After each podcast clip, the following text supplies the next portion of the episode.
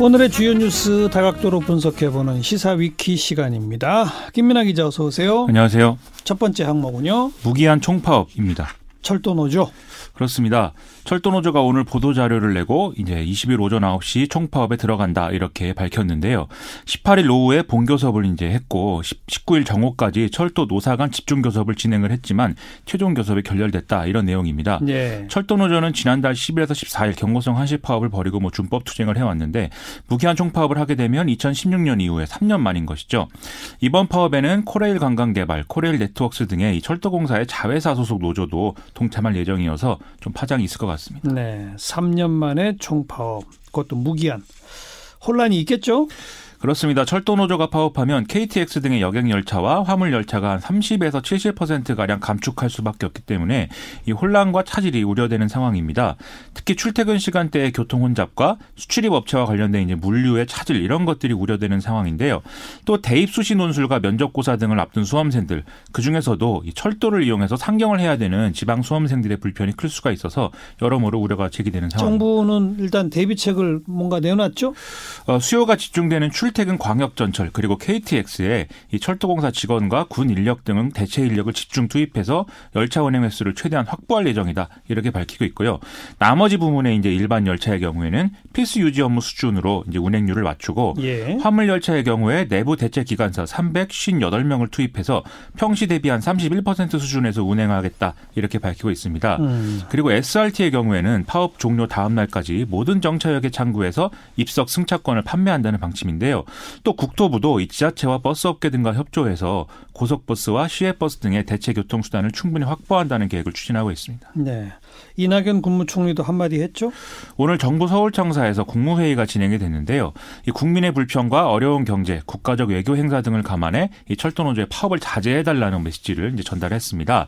여기서 이제 외교 행사라는 것은 다음 주에 한 아세안 특별 정상회의하고 한 메콩 정상회의 등의 일정이 있는데 파업이 길어지면은 여기에 이제 영향을 미칠 수가 있다 이런 얘기였습니다. 음.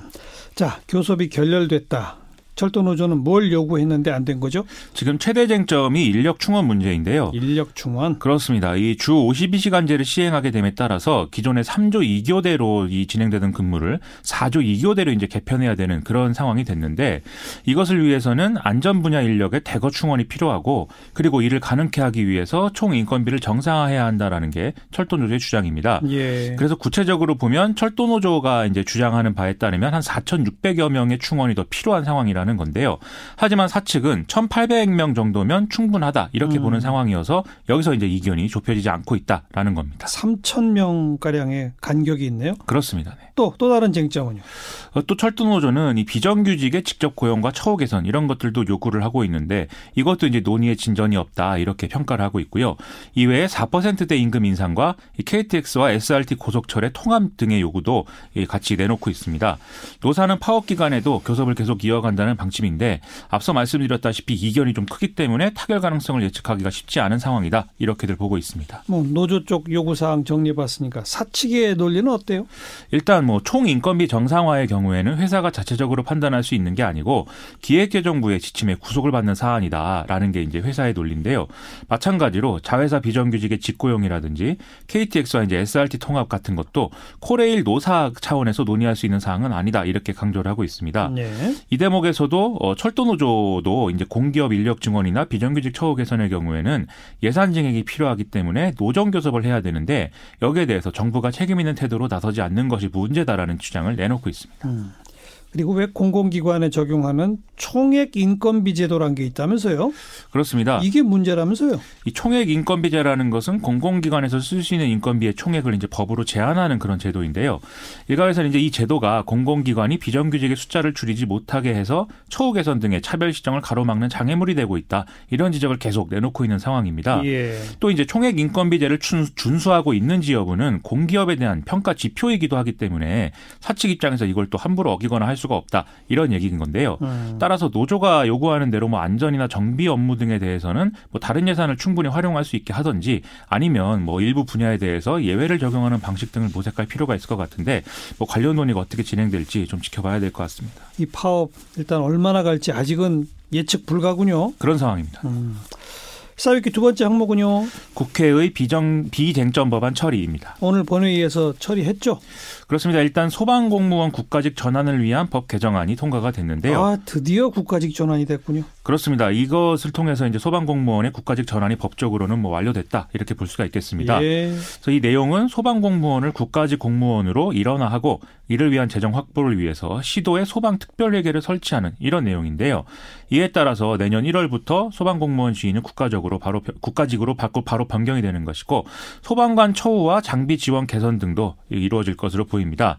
그리고 소방 사무에 대해서는 시도의 지휘 감독권 행사를 원칙으로 하되 화재 예방이나 대형 재난 등 필요한 사안에 대해서 소방청장이 시도 소방본부장이나 소방서장을 지휘 감독할 수 있는 내용도 이 법 개정안에 포함이 됐습니다. 네. 계류법안 심폐소생 코너에 초창기에 다뤘는데 저희가 심폐소생해서 통과됐나요? 좀 그렇게 볼 수 있었으면 좋겠는데 기한이 너무 또 많이 걸린 것 같아서 그러게 말입니다. 여태까지 살아있는 법안이었다는 게 다행이기도 한 것 같습니다. 또 오늘 또 소개한 법안 뭐 뭐뭐가 통과됐어요. 예, 그리고 5.18 민주화운동 피해자나 친족 등이 진상규명조사위에 진상규명을 신청할 수 있는 기한을 이제 늘린다는 내용의 이 법안 법 개정안이 통과가 됐는데요. 예. 기존 법은 이 법의 시행일로부터 1년 이내에 이제 신청하도록 기한이 규정돼 있어서 지난달 9월 13일에 신청 기간이 이미 만료되는 그런 상황이었습니다. 하지만 개정된 법에 따르면 진상규명 조사의 구성을 마친 날부터 1년 이내로 하는 내용으로 바뀌었기 때문에 예. 실질적으로 이제 신청이 가능한 상황으로 바뀐 건데요. 예. 최근까지 진상규명 조사에는 위원 추천 문제를 놓고 이 조사의 구성을 못해서 진도를 나가지 못하고 있는 상황이었습니다. 최근에 자유한국당이 자기들 목 3명 가운데 비어있던 2명을 재추천했기 때문에 이후 논의가 좀 주목이 되는 그런 상황이고요. 예. 그리고 공항, 철도, 극장, 식당 등에서 발권 주문에 활용되는 무인 키오스크에 대해서 이 장애인과 고령자 접근성을 보장하는 근거가 명시된 국가정보와 기본법 개정안 등도 통과가 됐습니다. 음. 데이터 3법이라고 있잖아요. 그렇습니다. 그거 원래 오늘 처리한다고 하지 않았어요? 그렇습니다. 여야가 모두 이견이 없다. 이렇게 해서 비쟁점 법안으로 분류가 됐고 그래서 오늘 처리 가능성이 높다고 봤는데 결과적으로 처리는 어려워진 그런 상황입니다. 데이터 3법의 핵심으로 꼽히는 개인정보보호법의 경우에는 지난 14일 국회 행안위 법안심사 소위를 통과를 해서 오늘 처리가 유력했는데 전체 회의 일정이 잡히지 않아서 지금 행안위에 계류돼 있는 상황이고요.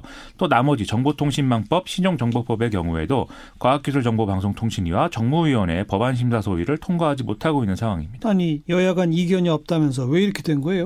자유한국당은 더불어민주당 의원들이 지금 처리에 의욕을 내지 않고 있다 이런 얘기를 하고 있는 상황인데요. 하지만 더불어민주당은 야당이 예산안 심사와 연계해서 법안 통과를 가로막고 있는 상황이다라고 언론을 통해서 주장을 하고 있습니다. 하하. 한편에서는 애초에 좀 상임위에서 법안 처리를 위한 물리적 시간이 더 필요한 상황이었는데 어, 지도부가 이런 걸 고려하지 않고 오늘 처리를 밀어붙인 게 문제다라는 지적도 뭐 내놓고 있는 상황입니다. 또 이 대체복무제 법안은 상임위 의결됐다고요? 국회 국방위가 오늘 전체 회의에서 대체복무제 도입을 위한 법 제정안과 병역법 개정안을 의결했습니다. 대체복무 기간은 36개월로 했고요. 현역병의 복무 기간이 조정되는 경우에 6개월 범위에서 복무 기간 조정이 가능하다는 규정을 또 함께 넣습니다. 그리고 대체복무를 하게 되는 시설은 교정시설 등 대통령령으로 정하는 대체복무 기관 이렇게 규정을 했고요. 복무 형태는 합숙으로 이제 규정을 하게 됐는데요. 그리고 대체역 편입 신청 등을 심사 의결하는 대체역 심사위는 병무청 소송인 것으로 결론이 났습니다. 대체적으로 좀 시민단체가 우려해온 내용대로 지금 법적 절차가 진행 중인 그런 사안으로 볼 수가 있겠는데요. 뭐 본회의 처리 전까지 여러 면에서 심도 있는 논의가 계속 이어져야 될 것 같습니다. 네, 여기까지 수고하셨어요. 고맙습니다.